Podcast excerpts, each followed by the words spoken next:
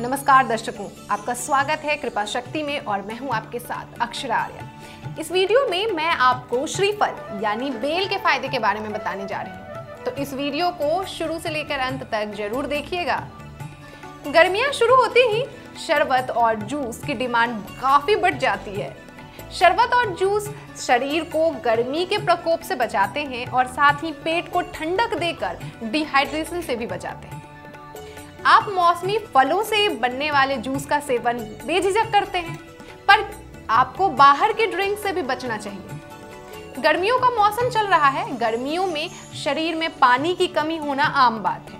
लेकिन पानी की पूर्ति के लिए कई फलों का सेवन काफ़ी फ़ायदेमंद माना जाता है। और उन्हीं में से एक है बेल।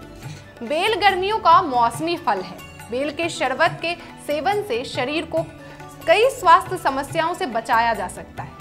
गर्मियों में बेल का शरबत काफ़ी फ़ायदेमंद होता है। अगर डायबिटीज़ के मरीज़ को इसको सीमित मात्रा में दिया जाए तो काफ़ी लाभकारी साबित हो सकता है। आपको बता दें कि बेल के शरबत का सेवन करने से डायबिटीज़ को कंट्रोल कर सकते हैं, क्योंकि बेल में लैक्सोकोसीन होता है, जो ब्लड शुगर लेवल को कंट्रोल करने में मदद करता है। डायबिटिक रोगियों को इसके नियमित इस्तेमाल की सलाह नहीं दी जाती है। गर्म हवा के झोंके लोगों को आसानी से लू की चपेट में ले लेते हैं। ऐसे में बेल का शरबत मददगार साबित हो सकता है।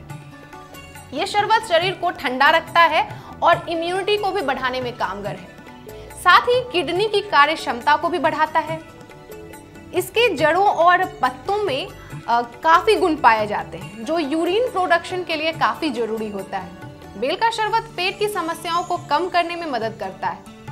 इसमें गैस, कब्ज, अपच जैसी समस्याएँ शामिल हैं। बेल के शरबत में फाइबर की मात्रा बहुत अधिक होती है। ये आपका वज़न कम करता है।